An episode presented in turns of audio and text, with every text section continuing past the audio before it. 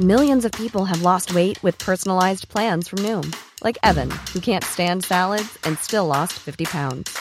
Salads, generally, for most people, are the easy button, right? For me, that wasn't an option. I never really was a salad guy. That's just not who I am. But Noom worked for me. Get your personalized plan today at Noom.com. Real Noom user compensated to provide their story. In four weeks, the typical Noom user can expect to lose one to two pounds per week. Individual results may vary. Life is full of awesome what ifs, and some not so much, like unexpected medical costs. That's why United Healthcare provides Health Protector Guard fixed indemnity insurance plans to supplement your primary plan and help manage out of pocket costs. Learn more at uh1.com. Hey guys, just a quick message before you start listening to this podcast. Did you know that all of our Red Men Plus content also comes in podcast form? Not only do you get access to all the videos, you also get access to all of our podcasts too. They will download directly into your native app so you can get them on the go. So don't miss out on any more Red Men content. Sign up at redmenplus.com and like I say, get all of these amazing podcasts directly into your device. Right, I hope you enjoy this show. You try. I'm striker. Um, never mind the top four. It's not even guaranteed the top six yet. I'm in Europe next season. Exactly. Would there be any, would there be any benefit of not being in Europe next season? Or could you not, cons- could you not consider a situation where Liverpool aren't in Europe next season? It's not about what I could consider. It's about what we what we get. I don't know where we will end up. I don't know. What I what I know, um, we have to go through this. So that's it. That's I know. And then there will be a new start naturally because a new season. So then we will see what changes we make, blah blah blah, and um, it will be a new start next year, 100 percent. Um, but until then, we have to go through this, and that's a super, that's a massive challenge, obviously, in this world. It was not, it was not easy 20 years ago. Nowadays, it's, it's close to impossible. So if we imagine we lose the next 10 games, and I would still sit here and say, okay, next season we, we turn around or whatever. Uh, not really to believe, to be honest, but here at Liverpool, um, theoretically it could happen. So we have, if we really want to go through this, we have to accept the things that happen uh, uh, afterwards. Before we have to demand, we have to ask for, we have to go for, we have really to go with all we have, and that's my job to offer that with the boys. And then we get a result or not, we will see. Um, but I think we have this club has a chance to go through this in a classy way. That's how it is. It's like with the respect and all these kind of things. And I said last week, I, I, hate the fact that I have to rely on what we did in the past, and I couldn't care less what we did in the past, honestly. So, but because we cannot ignore the past as well, it's not like this. I don't want to forget it and stuff like this.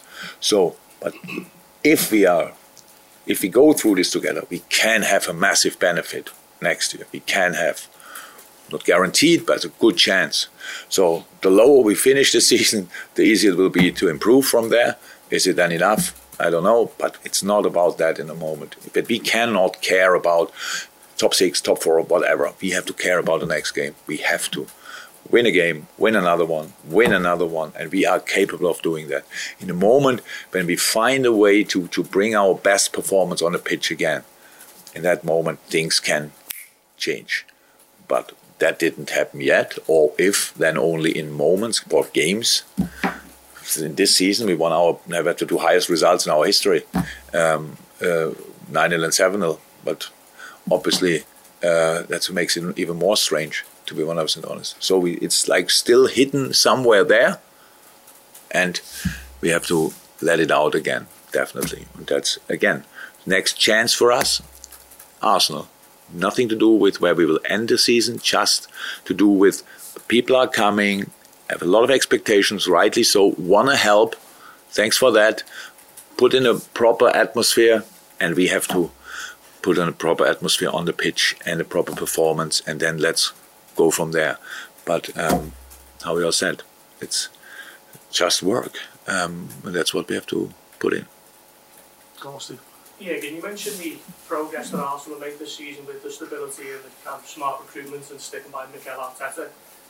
Can they be almost used as, as evidence or, or proof for yourself next season that with a bit of smart recruitment here or there, and, you know, the stability of you Yeah, the difference is the difference is whatever we will do next year it will never be enough for, from your point of view, from people's point of view, probably because it's now after after the year we play here, it's like we play the season. It's like could send pretty much all of us, and then mixing you through. That's I, for some people. Let me say like this. But yes, with smart recruitment, we could we we will improve definitely that's a plan for recruitment and in that moment this the whole thing we are it's I, I, again it's a moment of one of these moments where I'm really it's really not good that I'm not native because I can't explain it better in English it's just it's like you, you get in this kind of whirlwind and I'm not sure you and sucks you in that direction all of a sudden you're we?